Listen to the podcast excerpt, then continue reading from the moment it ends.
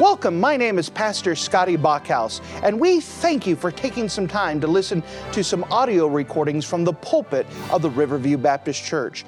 Our desire is to show the Lord high, holy, and lifted up, as well as try to be a blessing to those through the Word of God. Please enjoy this message, and we pray that it will be a blessing to your life. And if you wouldn't mind to take your copy of the Word of God and turn with me to the last book of the Bible, the book of Revelation.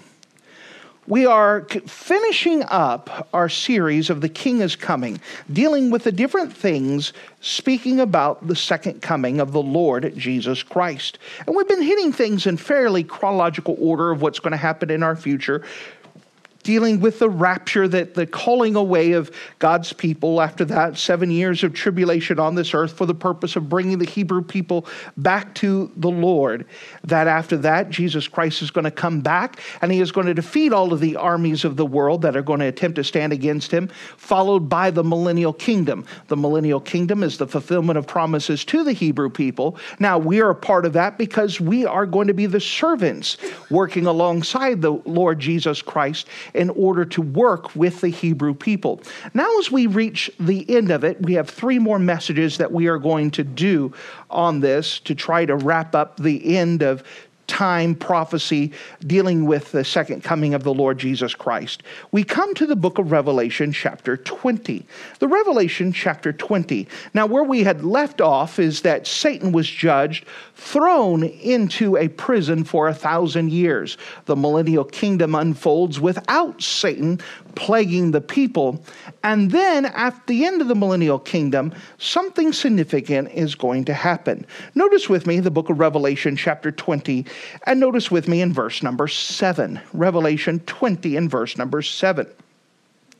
And when the thousand years are expired, Satan shall be loosed out of his prison, and shall go out to deceive the nations which are in the four quarters of the earth, Gog and Magog, to gather them together to battle, the number of whom is as the sand of the sea.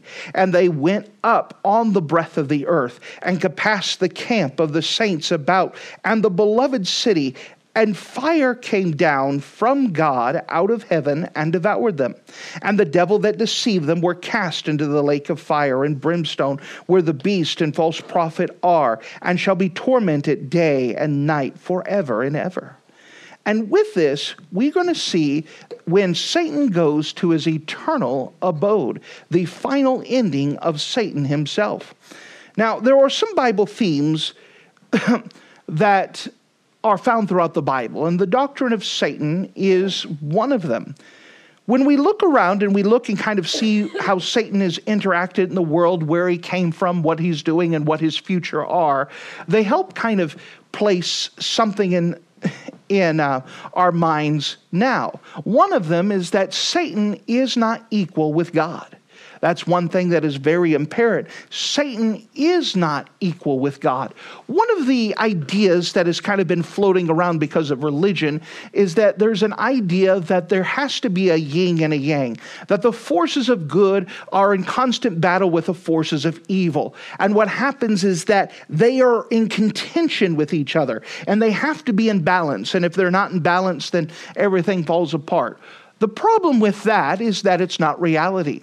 Satan is not co equal or co powerful with God. He is not at equal standing with God. May I prove that to you? Turn with me, if you don't mind. We'll come back to Revelation 20 in just a bit. But turn with me to the book of Job. The book of Job in chapter number 1. Now we know that Satan is not co equal and co powerful with God. How do we know that? First of all, that Satan himself was created by God. That God had no creator, he has no ending and no big no end. God's the one who created time in the first place. Satan is a created being and he was created by God.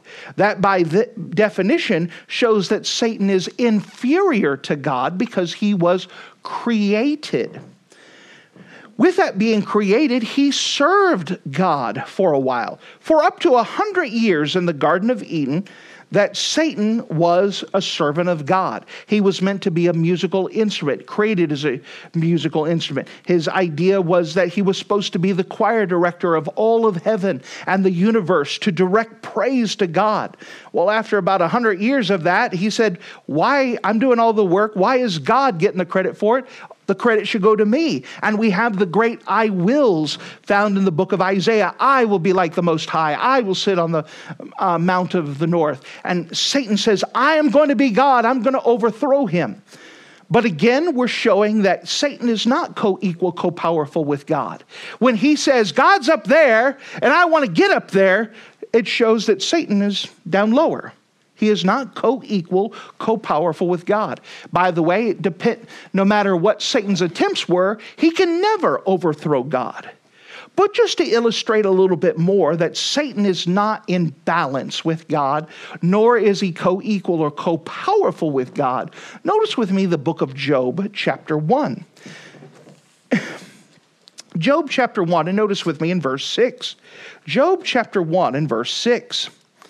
Notice, if you don't mind, Job chapter 1 and verse 6. Now there was a day when the sons of God came to present themselves before the Lord, and Satan came up also among them. Now notice, they're going up to God. Satan has access to heaven.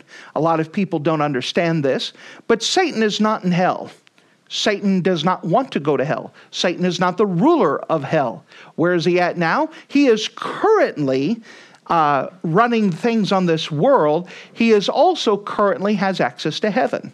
What's he doing? Well, let's read on. Verse number seven.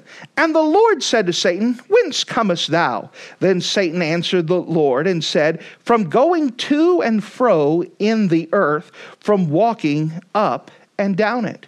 And the Lord said to Satan, Hast thou considered my servant Job? Now, pause. Notice that all of a sudden God jumps into the conversation. Have you considered my servant Job? We feel like we're missing part of the conversation. Well, partly because we are. Satan had something in his mind, and God said it out loud before Satan could say anything out loud. Amen. Satan wanted to tell God, Listen, you're not worthy of worship and you go ahead and allow something bad to happen to man, they'll stop serving you. And so, before Satan could say anything, God's already given the answer. And he says, Have you considered my servant Job? That uh, there is none like him in the earth, perfect and upright man, one that feareth God and escheweth evil. So Satan's fixing to tell God, You're not worthy of worship. And God says, Have you considered Job? So notice Satan's response, verse 9. And Satan answered the Lord and said, Doth Job fear God for naught? Hath not thou made him a hedge about him and his house and all that he hath on every side? Thou hast blessed the work of his hands, and the substance is increased in the land. So Satan says, Listen, Job's not a good example because you put a hedge of protection around him. There are all kinds of good things happening to Job. So as long as good things are happening to Job, of course he's going to praise your name. You go and let something bad happen to him, and you watch how quickly he crumbles. May we pause? Aren't you glad we're not used as evidence in this thing? Because we would mess us up, and Satan would be, I told you so, which is, by the way, exactly what Satan is doing right now. When he's has access to heaven, he, according to the Bible, is looking down and saying, God, you're not worthy of worship. You see that Christian who claims to be your kid? You see how bad they're complaining right now? That's because you're not a good God. That's exactly what Satan's doing. Satan uses us as evidence to try to show God that he is not good. How do I know you're not good, God? See your people complain. Your people, look, they won't even obey you. Hey, look at you. They won't even pay attention to church. And they call, see why? You're not worth it, God. Satan is accusing us before God day and night. And unfortunately, he's got lots of ammunition. That's why God headed him off and said, Have you considered Job? All right, so verse number 11.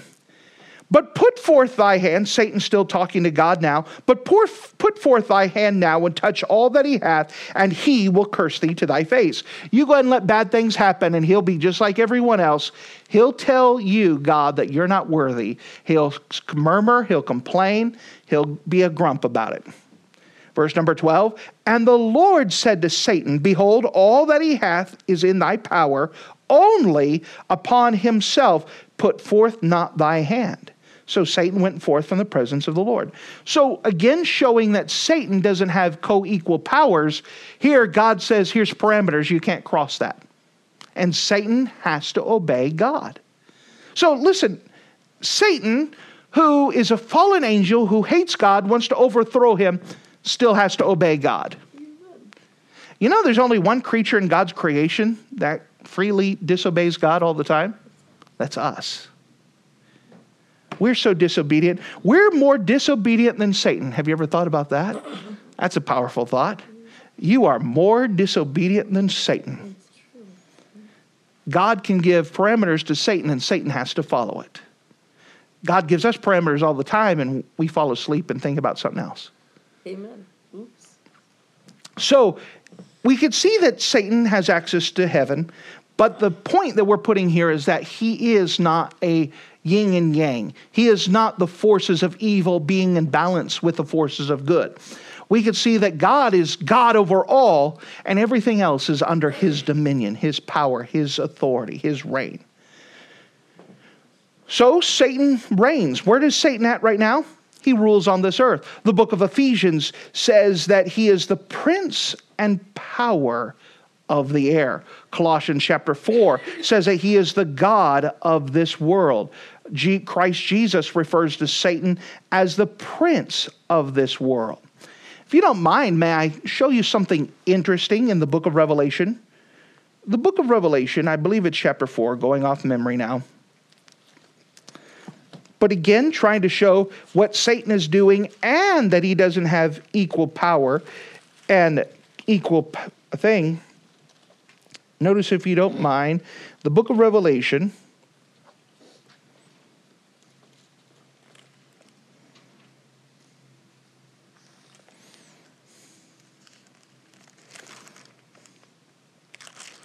Give me just a second. That's what happens when I go off of memory and having something.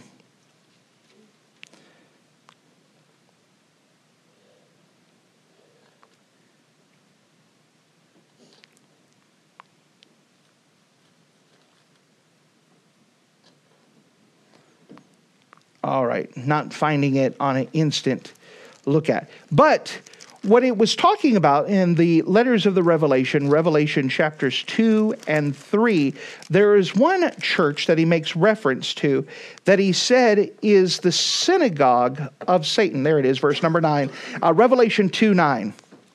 He's talking to the church of Smyrna, and he says, I know thy works and tribulation and poverty, but thou art rich. And I know the blasphemy of them that say that there are Jews and are not, but are of the synagogue of Satan. It will bring this point up a little bit more, uh, verse number 13. And I know thy works and where thou dwellest, even where Satan's seat is. This is the church of Pergamus. So he says, This is where Satan's seat is. What it's implying is that Satan, he is stuck in a location. He can only be one place at a time at once. That he is not omnipresent like God. Satan is, can only be at one place at one time. What does that also mean? That most of you are never even Satan's radar. we like to say Satan's fighting again. He probably doesn't even know who you are. If he's stuck in one location at a time, now he could travel fast, we can admit that, and that he could kind of move, but if he is stuck in one location, he doesn't know everything and he can't be everywhere at once. That means he has to pick and choose his battles. Now, that doesn't mean that he doesn't have an army of people that also answer to him, and, but Satan is, again, stuck in location and time. You know Satan can't has to go through time the same way that you and I go through? He can't go backwards and he can't go forwards. He travels one day at a time like we do. That means that Satan is limited. God knows everything. He can be everywhere at once and every time at once. He is not co equal and co powerful. But Satan, currently, present tense, is the God of the air, God of this earth. That's one of the reasons why everything's falling apart, is because he's in charge. And he's got plans, and he's working the whole world to be against God, to overthrow God, to cause people to think against the Lord we know that Satan is very much alive and well. This is why we, as Christians, because Satan is alive and well and the ruler of this world, this is why we're commanded to put on the whole armor of God. Why? Because Satan is trying to fight against everything, and his forces are trying to fight against everything that is good, right, that is with the Lord. And we have to put on our armor daily to withstand the wiles of the devil because he's the guy who's running the place. He's in charge right now. God's the God of the universe, but Satan's the one running everything. That causes things to be very interesting, isn't it? So Satan's ruling on the earth, but again, he is stuck in location, he's stuck in time, he is not as powerful as God. He can't overthrow God, and he still has to obey God. Notice we see something else Satan's removal from the earth. In Revelation 20, at the end of the tribulation and before, or the um, millennial kingdom, Satan is cast into a prison in chains the angel is going to drag him into change. The book of Isaiah, book of Isaiah says that we're going to look at him and say, This is it? This is the guy that bothered us? Once again, putting an idea that Satan is a lot smaller than we think we are. He is not co equal with God, co powerful with God. We're going to look at him being dragged into his holding chamber for a thousand years and say, This is it? This is the guy we were all afraid of. This is the guy that we were all just worried about. This is it. Aren't you glad we have a God who is much more bigger and powerful than Satan is? Amen. That we can look at God and everything else seems smaller in comparison all of our problems are smaller. We have to keep our eyes on the Lord. But Satan is going to be removed, and for a thousand years during the millennial kingdom, Satan is not going to have any influence. Jesus is going to run a perfect government. Jesus is going to take over and become the God of this world. Satan is going to be locked away. Jesus is going to rule on this earth for a thousand years. No Satan, no influences, no evil forces. They're going to be locked away. But after a season, Satan is going to be released after the thousand year reign of Christ. Notice back with me in our text, Revelation chapter 20. Revelation 20. And notice with me in verse number 7. Revelation 20 and verse 7.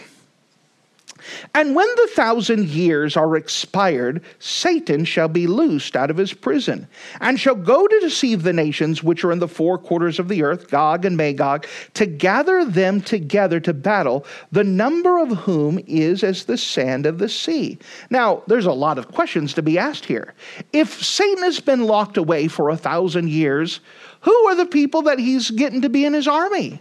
Well, remember that during the millennial kingdom, there are going to be three groups of people. There are going to be the resurrected saints. So, all of us who accepted Christ before the rapture, we are going to be there with brand new redeemed bodies that will not be able to sin against God. And we are going to rule and reign with Christ in the millennial kingdom to help administrate a second group of people that's going to be in the millennial kingdom are going to be the Hebrew people that survived the tribulation, that didn't take the mark of, of Satan, of the Antichrist. They're going to enter into the millennial kingdom with their natural bodies, the same bodies that you and I currently have. These bodies can sin, like your bodies can sin, and they're going to be able to reproduce which brings us to the third group of people. You're going to have a group of people who are going to be born in the millennial kingdom who have never known what the world before was like. Remember, God is going to reestablish Garden of Eden conditions. So they're going to be born. There's going to be very little deaths. You could live a thousand years. You're going to have, if you broke, break a bone, you're going to heal overnight. There are going to be tons of births and very few deaths. You want to talk about a population explosion, it is going to explode. That's why Jesus needs us to administrate, because there's going to be lots of people that that are going to be needed to take care of that are going to have sin natures just like you and I currently do, present tense right now. And that as much as you would like to be righteous, everybody has squabbles, everyone has misunderstandings, everyone gets into mine, mine, get your hands off of me, quit touching me. I mean, just working with children. And we're going to help administrate and solve those problems, solve those issues.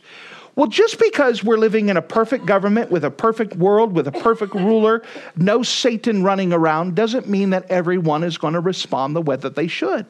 There are going to be plenty of people who do not accept Jesus as their Savior. Remember, they still have a sin nature, and because of that, they're still going to need to accept Christ as their personal Savior. Now, things are going to be different because you have a perfect government, perfect thing, and if you want to meet Jesus, we can say, let's make an appointment, let's go meet Jesus. Here, you talk to him face to face. We have to believe by faith that Christ is real. They get to go meet him. And even then, there are going to be people that say, ah, nah, I don't want to get saved. Remember, Jesus will never force people to get saved. It is a conscious choice that people have to make to accept Christ's gift. So there are going to be many people in a perfect environment, perfect world, who still will not accept Christ as their Savior. And if you can imagine how evil people are, and we don't have to imagine, we know how evil people are, that even in a perfect society, a perfect ruler, a perfect government, perfect everything, the people like, we don't want Jesus to tell us what to do anymore. So when Satan pops up and says, Here, I'll give you an alternative, they would still rather choose a locked up prisoner for a thousand years. In fact, I, in my mind's eye, can imagine people, oh, it's not right that they locked you up for a thousand years. It's not fair. I don't think they should have done that. Oh, fine. You want to take over the government? We'll, we'll go with you just because we don't think it's right. You almost hear people saying that. Yeah. And so, People will join Satan's side even when they have Jesus that they've been able to know for a thousand years, will still join Satan's side because they don't want Christ's authority in their life. That's exactly what happens today. There's lots of people who do not want to read their Bible, go to church, or listen to a Christian because they don't want God's authority in their life. As we're seeing, no matter what environment you put people in, they're still going to mess up. Some people have asked over the years, why go through this? You just had the millennial kingdom. Why not just jump straight into heaven and forget this? Well, part of it is a lesson. we know that if we start at heaven right after the tribulation, you'd have billions of people who will not be born that are going to be born in the millennial kingdom. And Jesus is not willing that any should perish, but all should come to repentance. He wants them to be saved as well. Amen. But beyond that, it also proves that no matter what uh, environment you put man into, he is going to fail. Uh, this is one of the big things of pushes between socialism and communism and some of these other things is they look and they say if we can make people equal if we can make it so everyone has the same uh, weaknesses, same strengths, same uh, economic society, same influence. If we make everything equal, then people won't find uh, have any reason to fight or squabble.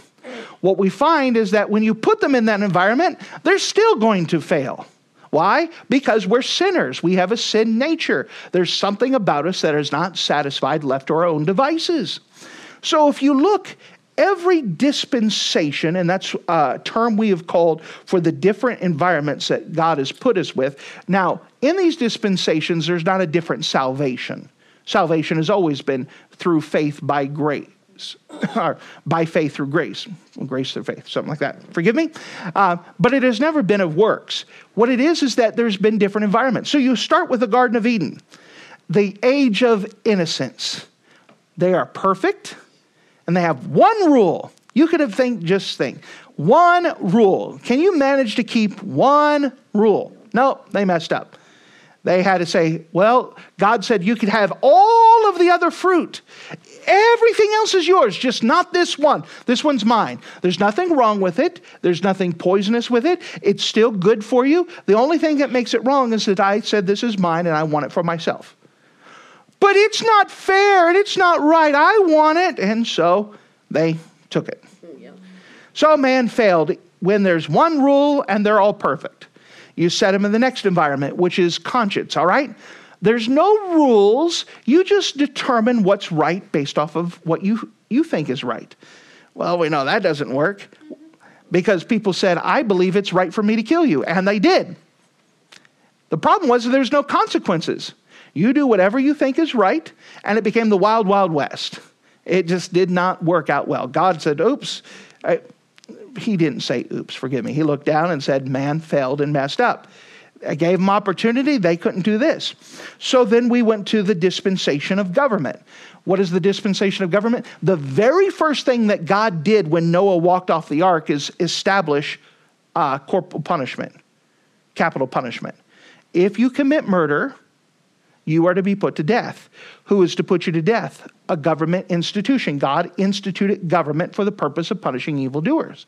He says, fine, let's put you in a society that government is the one that helps regulate make sure punish evildoers. Did man thrive in that society? Not at all. All right, so let's put you in a society where you need everything spelled out. Let's give you 613 rules. That way, everything's spelled out, everything about your diet, how you live, how you operate. Let's see how well you survive that. Well, they survived so well, they didn't even last 40 days before they broke the Ten Commandments. And they didn't survive past that. Now we currently, present tense, live in the um, dispensation of grace. What is this dispensation? The dispensation of grace is that we've accepted Jesus as our personal Savior. There is no laws. Our only responsibility as Christians is to keep our eyes on God, and if we keep our eyes on God, we're going to do what's right. The problem is, is we don't keep our eyes on God, and we as Christians mess everything up. Amen. You didn't live a perfect life yesterday. Neither did I. Amen. You're not going to live a perfect life today probably by the end of the service, you're already going to be grumbling.